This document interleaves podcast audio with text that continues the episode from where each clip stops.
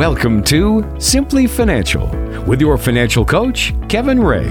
In today's investing environment, there's a lot of clutter. If you're tired of the talking heads and financial noise, this is the show for you. Today, we'll help you find simple solutions to financial challenges. We'll show you how to achieve your financial goals and get answers to your toughest questions. Simply Financial with Kevin Ray starts now. Hey, it's another edition of Simply Financial. Welcome to the show. I'm Walter Storholt alongside Kevin Ray. He is your financial coach at Insight Folios. Based in Pinconning, you can find him online at insightfolios.com. Kevin brings more than three decades of experience in the financial planning world to the table each and every week, and we look forward to these conversations. Kevin, good to be with you this week. What's up in your world? You too, Walter. You know, you know, the nights are getting a little cooler, doing a little fishing, enjoying the weather, and you know, just enjoying summer while it's still here. How about yourself? Yeah, I, well, I have to tell on you, Kevin's Kevin's might be a little sullen today, folks, because he went fishing last week and got nada. Nada, that's right. nada. That's the first time in a long time I got nada, and I was, you know, it was still a good day, but I'd like to catch a fish here and there. So yeah, you uh, you you let us know usually when you have a great day on the water. So the fact that you were glossing over that this week made me. I, I was like, I got to call him out. He went fishing, just didn't have any good stories to come back with. Nothing other than you know, yeah, it was a good day in the water, but no good stories of fishing. That's that's right. Sure. You you yeah. did have some good stories to tell me about the the rain and the weather and trying to row your way out of some of the skinny parts of the of the river and that kind of thing. But yep. nothing that involved a fish on the hook, unfortunately. And the crazy kayakers. Now we we were getting off the river as the storm was coming through and it was thundering. It didn't see any lightning, but there was kayakers getting on the river they weren't uh, bothered by it. They weren't bothered by it, and I'm like, oh, you're, you know, that's that's what youth does to you, right? You're yes. more bulletproof. Me, with all my age and wisdom, and I figured it's time to get off. So. Yeah, you were also holding a fishing pole where they weren't, but I guess they were holding oars or uh, you know that, that holding, kind of thing. Yeah, the paddles. The paddles, yeah. right? Yeah, so yeah. I don't know if that's quite as uh, conductive, perhaps, as holding a fishing pole high in the air, but uh, still holding on to something. I don't want to. I don't want to figure that out. yeah, let's not do that experiment, right? yeah, yeah. Stay safe in uh, in those lightning situations, folks, please, for sure. Uh, well, very cool. We've got a great show on the way. If you've got any questions for Kevin or want to reach out to him one on one, you can always call. The show number is 888 885 plan. If you get the voicemail, leave a quick message, and Kevin will return your call and set up a time to chat.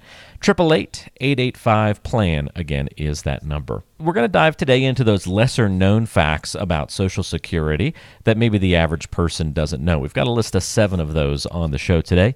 Kevin, the first one on the list is work credits. What's there to know about that? Oh, geez, what is that? Work credit. That sounds like work, right? Yeah, it doesn't sound fun, right? work credits. no. So to qualify for you know, retirement benefits from Social Security, you're going to need what's called 40 Social Security credits. And how do you earn those credits? Well, if you look at your paycheck, you're paying what's called FICA. And if you're doing that, or if you're self-employed, you're paying into that system. That's where you're you're going to get the income from. That's how it's tabulated. So in 2023, the year 2023, you have to have $1,640 in earnings that equals one credit. So if you earn $1,640 per every three months over the course of the year, that adds up to $6,560 for the year.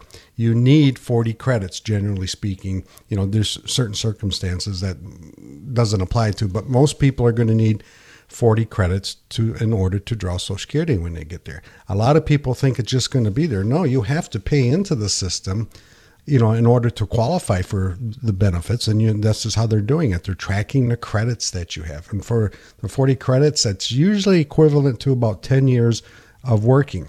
So they're going to take, you know, the, the 10 years, the typically the, you know, your lower earning years are going to drop off and your higher earning years are going to come on. So what, how does this affect retirees, Walter? Well, most people, when they're getting close to retirement, those are going to be their higher earning years. So those higher you know, work credits are going to come through on that, and then the lower ones are going to drop off. If you look at your Social Security statement, being that we're talking about Social Security, Walter, let's tell everybody where to go and get your statement. You go to www.ssa.gov,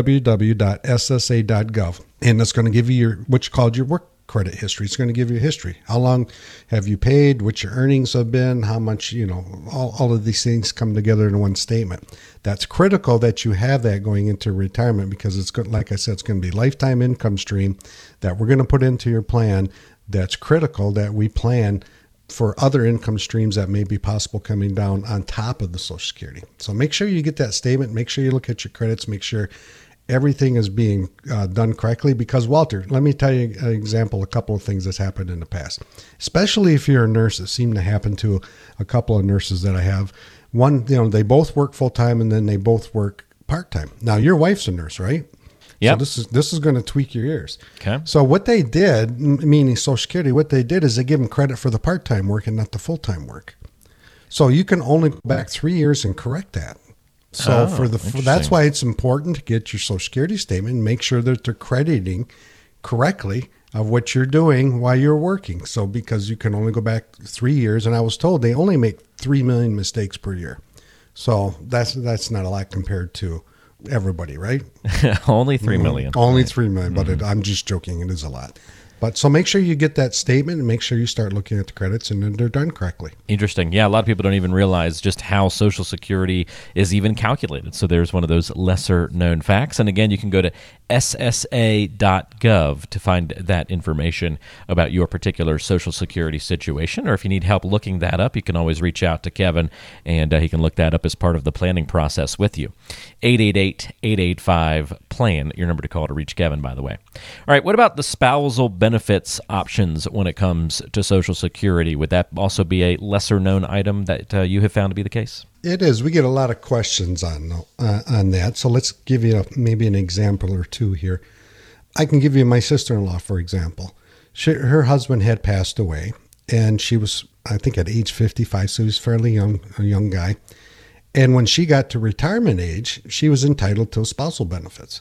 So what we did in her case is we drew his Social Security benefit for her, and we deferred hers and let hers grow. And that's a lesser known benefit that, that people don't know about. So in other words, we we drew on his Social Security benefit for her, and then we let hers grow. Now typically it grows by eight percent a year, so we're going to drop his at some point in time and pick up hers. Now on the other hand, if you're married and you're both drawing Social Security benefits, and one of you passes away, you don't get both Social Security benefits. You're going to get the higher of the two. So let's just say, you know, we got a husband and wife, and the wife has a higher Social Security benefit than the husband, and the husband passes away. Well, the wife in this particular instance is going to keep hers and lose her husband's because hers is the higher of the two. Now, if it was the other way around where the husband was the higher, she would lose hers and, and pick up his. So that's how these spousal benefits work. And in our planning software, we we have a button. We just click it. Says spousal benefits. So if one spouse is passes away, we we're in this planning software that we have simplicity. It's automatically going to pick up the higher of the two in the planning process, and that's pretty critical going forward too. So we can plan for the shortfall because we're going to be missing somebody's income right now, somebody's social security income. So we need to figure out how do we fill that shortfall. When you're an individual, it's a little easier to make your Social Security decision. And although you've then got to make two decisions if you are a couple, uh, the benefit and the nice thing is that uh, it also gives you some additional options to consider and think about. So keep that in mind as well. We're talking about lesser known Social Security facts on today's episode with Kevin Ray. We have a earnings test that pops up when we start talking about Social Security. This kind of falls into that category with those work credits where people just kind of really don't understand maybe maybe how all this works on the back end of the Social Security equations and how it develops your payments. What do we need to know about the earnings test? Well, this we get this question a lot. Let's say that you turn age 62 and for whatever reason you want to retire from and from General Motors for example because a person that came in comes to mind. She worked at General Motors, she retired at 62, started taking her social security benefits, then went back to work. So the question was, can I go back to work and can I keep drawing my social security benefits? And the answer is yes and no.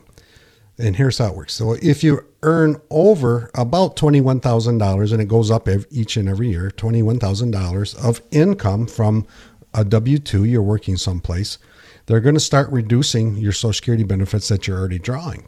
And then it goes up to a certain amount. So they're going to take away basically for every $2 you earn over, they're going to take away a dollar. Then there's some other calculations that go in there. So if you're thinking about retiring at age 62, then going back and earning more of that income, you need to look at that. You need to plan for that. Now they do, however, if you wait till your full retirement age, your benefit's going to be recalculated, and those credits are going to come back into play onto your Social Security at full retirement age. But the key here, Walter, is you got to live long enough to make it work out in your favor, right? So if you're working at 62 and you're making $40,000 income, you're probably not getting much, if any, of your Social Security benefit. And you go to full retirement age at say 67, and then you live two years, you're going to get a higher benefit at 67 because they're calculating what they have taken back over those years. But you only live two years, so you don't get the full full amount. If that makes sense. Yeah, it does make so, a lot so of the sense. Earn, the earning test is key. So if you're going to retire before full retirement age and then you think you're going to go back to work, you have to keep that in the back of your mind. You have to understand how that works. And we get questions on this all the time when people come into our office and they're surprised. You mean if I make more than you know a little over twenty one thousand dollars that they can take some of it away? Yes, that's how it works. So make sure you understand that rule before you go into retirement and go back to work if that's something you plan on doing. We're talking about lesser known Social Security facts, what you need to know. Got three others here, Kevin. Benefits can be garnished is our fifth one to cover. Uh, what does that mean? Well, garnished, you know, uh, they, they, can come and we're not talking about like mint and basil here, right? We're talking about something else. no, no, we're talking about them. some other garnishes. Some other garnishes, yeah. So let's say you owe federal income tax to Uncle Sam. So you have student loans. Now, this is for a lot of people out there, student loans, and you haven't paid that back, and you start drawing Social Security. You know, they can come back in and start taking some of those benefits to pay back those loans. People are, you know, don't realize that can happen, and it does happen quite often when you sit down and you and you look at the statistics, uh, what's going on out there. So make sure that if you have something like that and you're going to draw Social Security, take that into fact because maybe you need to work a little longer to pay those loans off, those types of things. So keep that in the back of your mind also. It's a great point. I think that's uh, an interesting one to think about um, how they can often tap into those funds and something to be aware of. What about a lump sum death benefit? Is this a little known thing about Social Security? Well, if you listen to commercials because you hear it all the time. You know which commercials I'm talking about, Walter? Um, hmm, it's typically those ones? AARP. Oh, you know, those, they're, they're selling. Types. Yeah, yeah. So what are they trying? You know, you get a one-time death benefit of two hundred and fifty-five dollars, and then you have a couple saying, "I don't know how Mary's making it because they didn't have any life insurance." So this $255 death benefit doesn't, you know, replace the need for life insurance is what this ad is all about. So many aren't aware that you even get $255, but don't count on that to supplement some income if you're gone early on in life for your spouse. So unless there's a life insurance, we, you know, have this conversation too. If you come into the office, yeah, you do get a one-time death benefit. Most people do for $255. But if that spouse is gone and your social security, you're going to lose one of those social security benefits like we talk about. Life insurance may come into play you may need life insurance to make up for that shortfall, that income shortfall you're going to have. So we, you know, we look at that too in the planning process. All right, Kevin. Last one is uh, we knew we wouldn't be able to get through a whole segment without talking about taxes. So that's our last one to chat on is taxes on your benefits. There's some confusion around what's taxable and what's not. We're talking Social Security benefits now. Correct. Yes. So they started this back in the 80s. I think it was 1984 and they said if you if you it's based on what you owe taxes on your benefits based on what's called provisional income. And here's how the formula works. You take your modified adjusted gross income plus any tax exempt bond interest plus half of your social security benefits. You add all that together and if they cross a, certain a certain threshold, then you're going to start paying taxes on your social security. So let me give you an example, Walter. If you're a single person and your income is under $25,000, you don't have to worry about any tax on your Social Security. But if your income crosses 25,000 and up to 34,000, up to 50% of your social security benefits will be subject to tax. And that's typically going to show up on your income tax return on line 20A and 20B. It's going to say the amount of social security you have and then the amount that was taxed. Most people are unaware of that, and that's what we point out when you bring your income tax uh, returns in. We're going to look at that. Now, if you're single and you earn over 34,000, up to 85% of it's going to be taxed. So let's use simple equation here. If you're at $10,000 a year in Social Security, up to 8,500 of that is subject to tax, just like you're working. You have to pay tax on that. Now, if you're married it's 32,000 to 44,000 up to 50% of that is tax and over 44,000 up to 85% of your benefits is subject to tax. Now there's ways to plan for that in some instances. So remember I said even tax exempt bond interest uh, counts Walter? Yeah, I remember in that. In, in that mm-hmm. calculation. Most people don't think that. So if you have like tax deferred, maybe you have some annuities out there and you're not taking that income from it, that does not go in this calculation. So sometimes we can help people lessen the tax if they're paying tax on their Social Security. And there's some of the planning techniques that we'll use. Well, look, hey, maybe because CD interest rates are very, very high today. Maybe you're getting 5%, but that 5% of interest, if you have 100000 now you earn $5,000 interest that just may have put you over a threshold and you're paying more tax on your Social Security benefit. There's ways to plan for that in some cases. So you want to look at it because you paid into that system most of your life. You want to keep the majority of it if you can, and there are ways for planning around that. So, but taxes on your Social Security benefits been around since the 1980s, and most people aren't aware of that. Okay, very good. If you've got any questions, it's been a great segment about Social Security and the lesser known facts about it.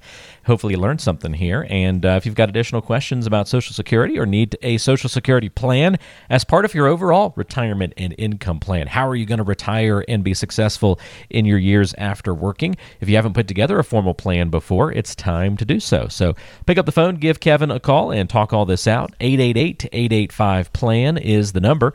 That's 888 885 7526. You can also go to insightfolios.com. Either way, you're going to be able to set up time to visit for a uh, conversation, a complimentary review of your financial plan, where you stand right now, and start uncovering how you're going to get to where you want to be in the future. And then, if it makes sense, put together a full blown financial plan with Kevin and the Insight Folios team. Costs nothing to pick up the phone call and have an initial conversation, though. All you have to do is dial 888 885 PLAN.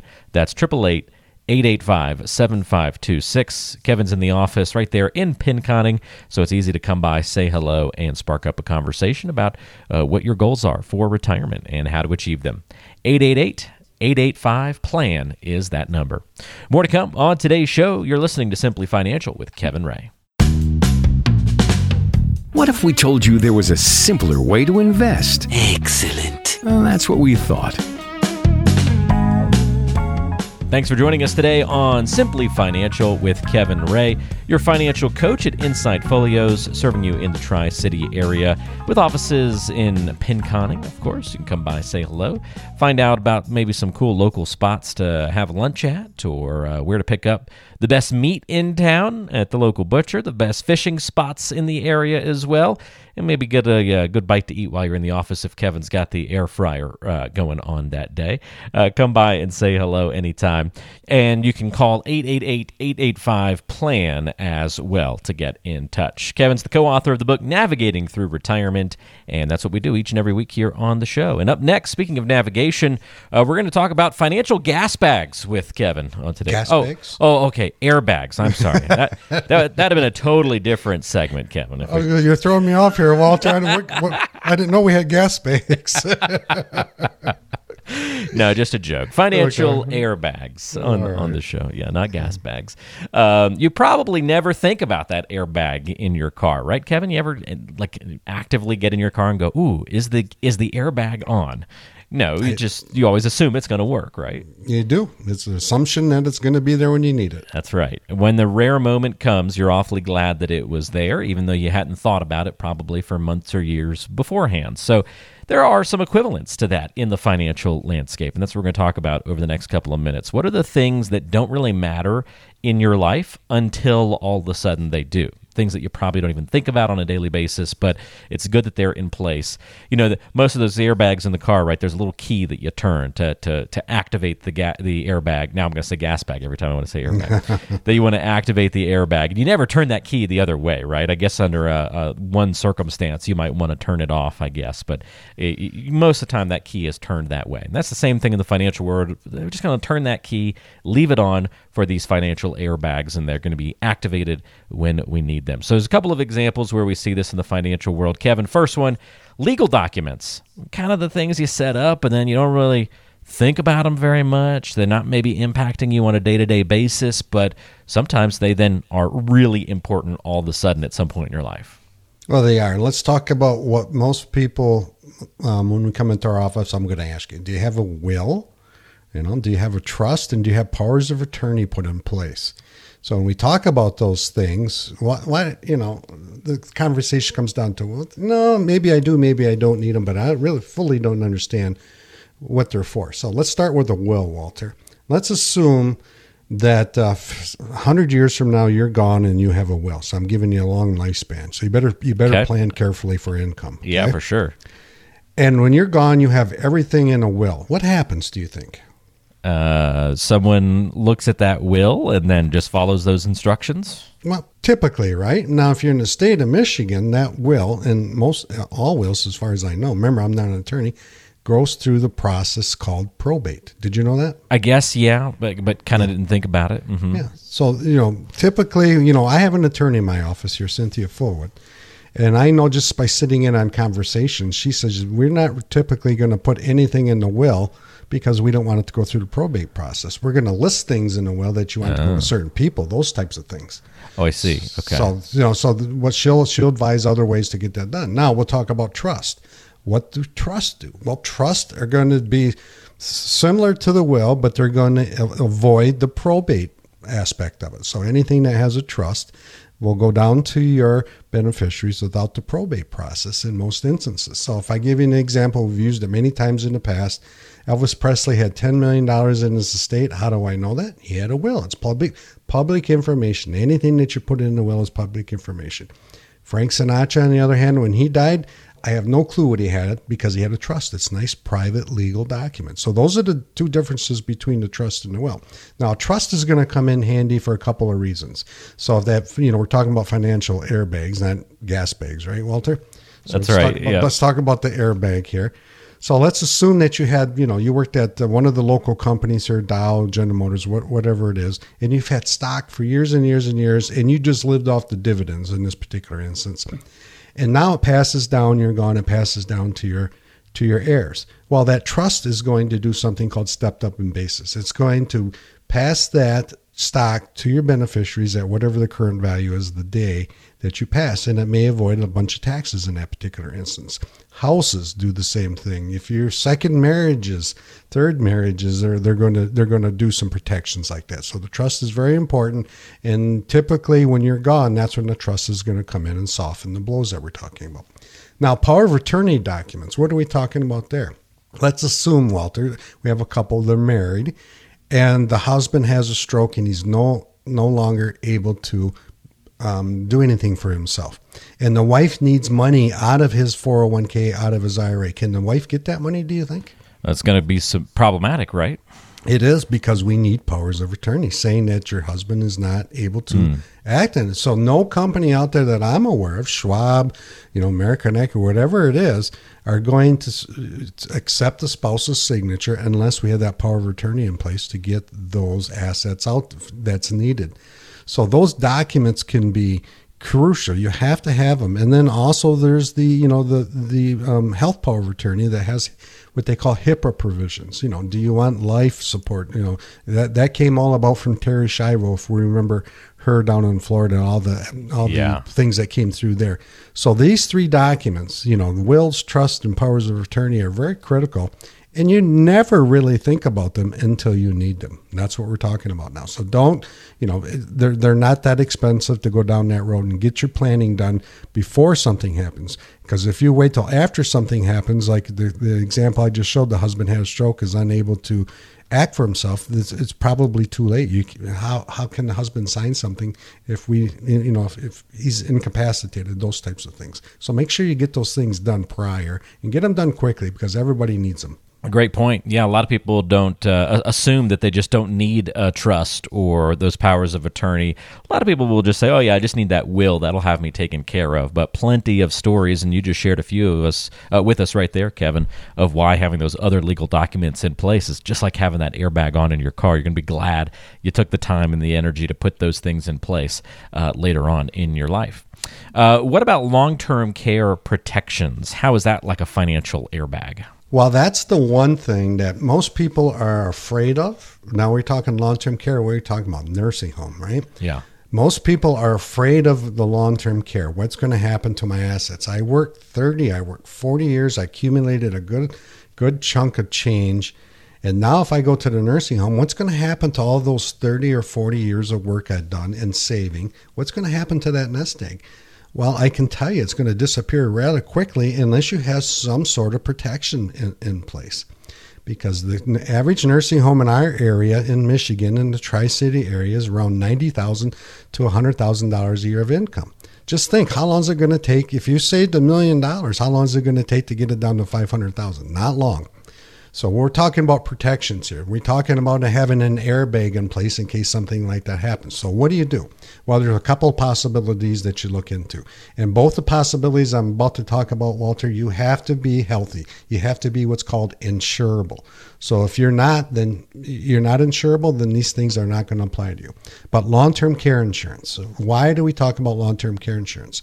If you're going down the road and you have a stroke and you're unable to you know act on your health you, you're probably going to need some sort of care whether it be at home assisted living or a nursing home. And that's what these policies pay for. They pay for all three.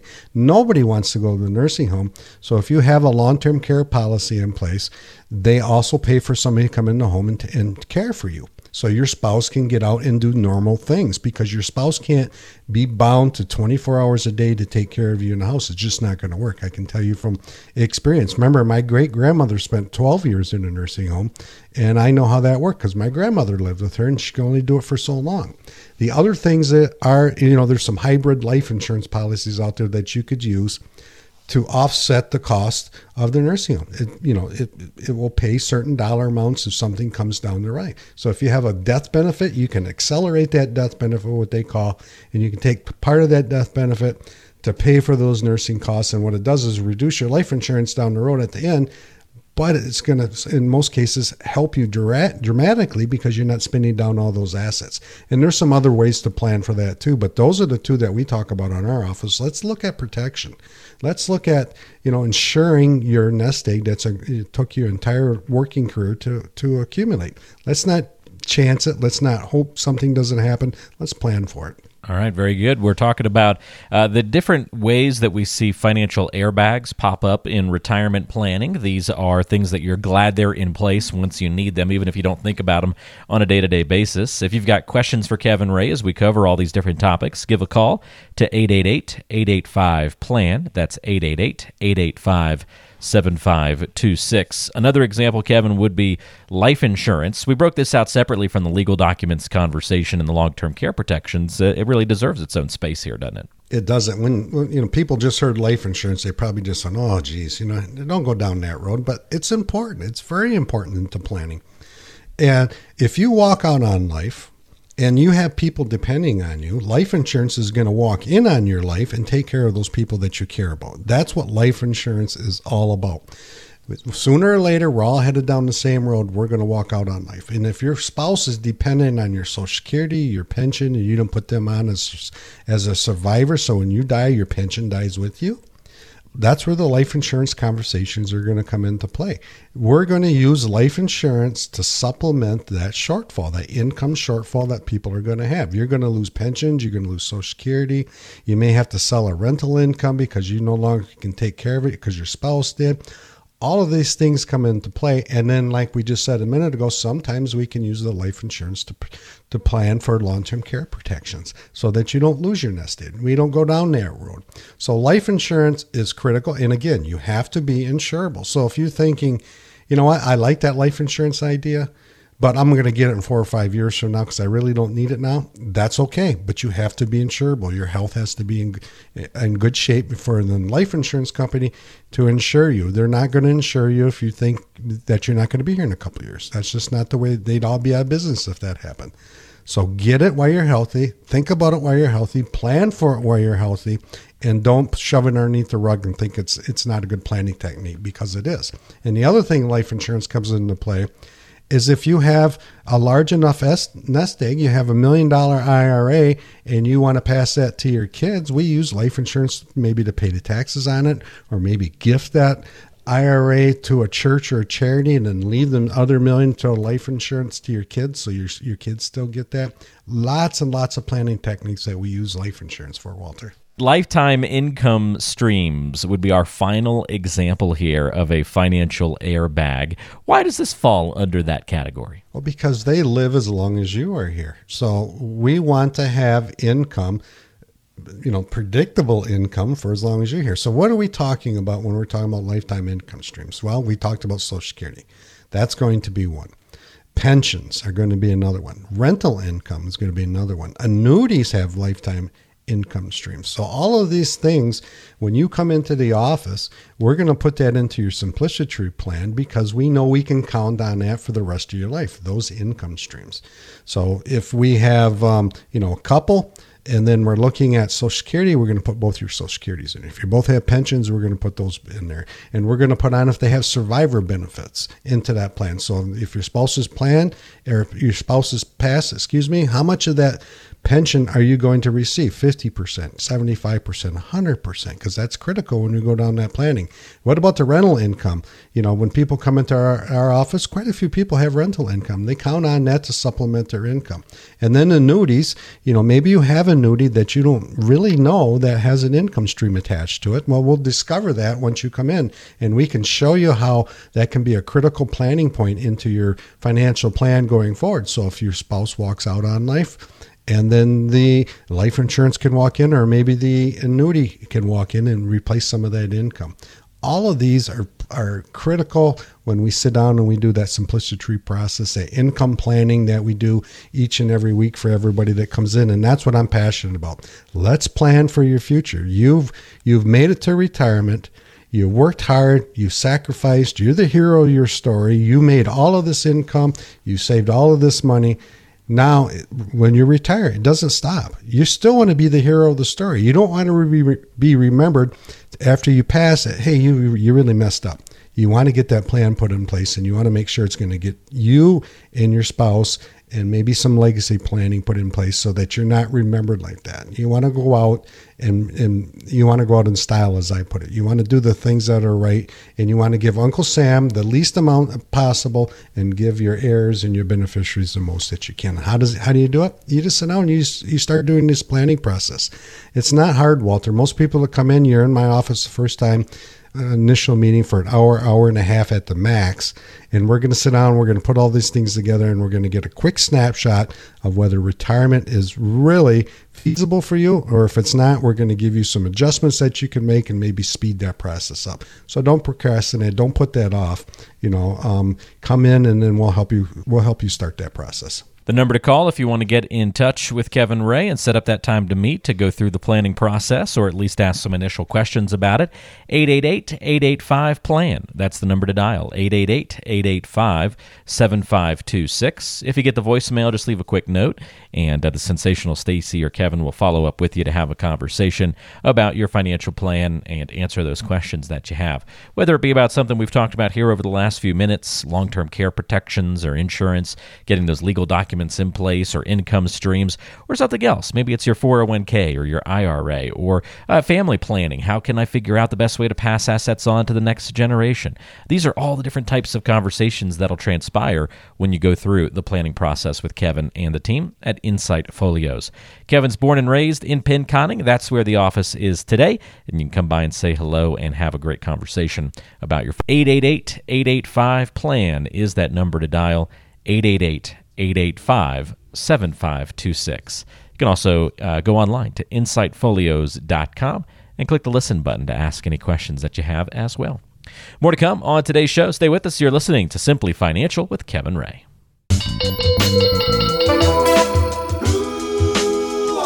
It's getting to know you time. Thanks for joining us today on Simply Financial. It's time to get to know Kevin Ray a little bit better, a little sidestep from all the financial conversation, and uh, a little fun. And Kevin, I'm curious, see if we, we can prevent from offending anybody perhaps on this segment. I don't know. That'll be interesting. Uh, what do you think is the ugliest car ever made? Ooh, now I'm going to date myself here, Walter. So I, I, have got a guess as to what it is. What What do you think? I'm going to guess the Yugo. No. Oh, okay. All right. Nope, nope. But it, and I'm, like I said, I'm going to date myself here. So you All right. probably have you ever heard of AMC Corporation? AMC Corporation. No. Uh-uh. Yeah, they you know Chrysler bought them out, and I think it was 70s, 80s, maybe. Okay. So they were American Motor Corporation, and they made this ugly car. I think it's hideous myself, called the Pacer. The It looks like a okay. big fishbowl going down the road to me. Um, if you Google it, you'll get a you'll get a AMC. Oh, it's kind of like this, like really rounded looking car. Yeah, yeah, yeah, It just was oddball looking to me. And then when they first came out with front wheel drive cars, they had something called a Chevy Citation that looked like it was a 45 degree off the back end. I just could, for for whatever reason, those two cars just stick out to me. Where I'm like, good lord, why would anybody buy those things? But those those were popular at the at the time. So That's too funny. The citation doesn't look so bad. That that's kind of No. got a cool looking little. Th- I mean, I see why you're like, okay, it's it's a bit of a funky back end, but yeah, you come from you know. Remember, I had the 70s cars and, and the 60s cars when I was growing Yeah. up. They had all the style, and then all of a sudden, Well, then everything was very boxy in the Yeah, 80s, yeah. right? Everything was very squared off. And then when you saw something that wasn't squared off, it then looked a little out of place. So, Now you remember, my dad and I rebuilt a 1956 Ford Fairlane, and that's got lines, and that's cool, you know. So Yeah. that's the, that's what I'm that's what I'm comparing everything to. So well, I'm going to go with, and I'm not a hater by any means of, of Tesla and the Tesla brand. I actually like, I think Teslas are pretty cool. Um, I've rented them when we've done rental cars and gone places. Sometimes when they're just as affordable as a normal car, we get the Teslas because they're really fun to drive, and I don't think they look that ugly. But the new Tesla truck, I the Cybertruck, I think looks Oh, yeah. ridiculous, and uh, some people f- probably think it's the coolest thing ever. I'm like, that's the dumbest thing I've ever seen, but it kind of looks from you know, it should be a Mad Max show, right? It does, it does, it kind of yeah. looks like that. It- it- I'm not crazy about that either. So maybe maybe too futuristic for me. I don't know, but Yeah. I, I I'm not a big uh, big fan of it. That and the uh, the hamster car. I'm sorry for anybody that's got the hamster car out there, but I, I I can't believe it when I see those things on the road. no, what's the hamster car? That's the uh, the Kia Soul. The uh, the, Oh, the- yeah, the- yeah, like- yeah, the- I call it the hamster car because all the commercials when it first came out had hamsters driving it around. Yeah, yeah. and uh, I don't know why. I think maybe the, those hamsters were just annoying. Um, and then and then I don't know. Just the, they they're funny looking on the road when I see them. Um, sorry if anybody has a Kia Soul. My bad. you probably think my truck my truck might be the ugliest car in somebody's eyes. So there you go. There you go. I'm not holding it against anybody. Just my personal That- opinion. That's why we're all individuals, and that's what's great about uh, being an individual, right? Everybody has their own taste. That's right. Exactly. That's why there's such a diversity of, of cars out there and different styles and brands to fit all of our individuality. So there you, There go. you go. I love it. The hamster car. The oh, uh, hamster I, car. I will remember that the rest of You're going to see them now and be like, oh, the hamster car. There you go. Good stuff. All right. More coming up on today's show. Before we wrap up for the week, we're going to answer a listener question, and it's a good one. So stay tuned. No need to complicate it. This is Simply Financial. Almost time to wrap things up on Simply Financial, but before we do, we're going to answer one more listener question on the show today. Uh, this one comes to us from Colleen, and Colleen says, How much money, Kevin, should I have in my emergency fund, and how does this differ from other savings, like for vacation or my property tax bill, that sort of thing? Ah, good question, Colleen, because you're doing sort of what we call the bucket, you know, planning. You have certain buckets that fill in dollars up for certain needs, but I'm going to give you a little different answer than I think most people are used to. Because normally, what do you hear, Walter, when you when you hear this? How much? How many? this is like the three to six months of expenses, yeah, yeah. seems to be the trope, yeah. Yeah, I'm six to six months to one year. I'm leaning more towards the one year, and here's well, here's why I say that, because I've had some health issues going on in my life, and I'll give you an example. I had gallstones where it was an easy, you know, it was going to be easy procedure where I'd be home by noon, and I was home two weeks later, and I couldn't work for a long time. So those things are going to pop up. So I feel much better if you have at least six months of emergency money set aside in a bank account, not in the in a mutual fund or anything like that, in a bank account, so it's easily accessible if you need that money. So six months minimum, and I like to tell people up to a year because those un, you know, we talked about airbags earlier, and those you'll be glad you have it if something like that happens, like it happened to me, this mm-hmm. unforeseen, unknowable event that was about to happen on me, and it just knocked me out for a, good six months where I was coming in and out, I couldn't work much and I didn't have to worry about it because I had that money set aside. And when that airbag went off, it took away a lot of stress. And that's what we're talking about here, Colleen. The emergency fund is going to take away a lot of stress. So if you have a health problem, you need roof, you need a car, whatever it is, that's going to take away a lot of stress. And that's why we tell you build up that emergency fund to a minimum of six months, in my estimation. Well, just the fact that you're asking these kinds of questions, Colleen, is a great sign that you're kind of in the throes of financial planning and maybe getting ready for retirement and thinking about all these different moving parts. So that's a great sign. If you want some help putting together the rest of the puzzle, all you have to do is pick up the phone, give Kevin a call, and start having that conversation about putting together your overall financial and retirement plan. You can get a complimentary review by calling 888 885 PLAN.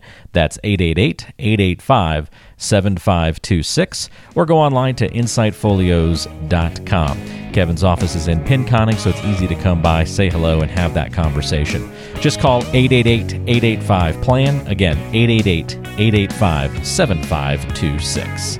Kevin, thanks for all the help today. Really appreciate your guidance, and we'll look forward to another great conversation with you soon. Have a good week, Walter. All right, you as well. That's Kevin Ray. I'm Walter Storholt. We'll see everybody next time, right back here on Simply Financial.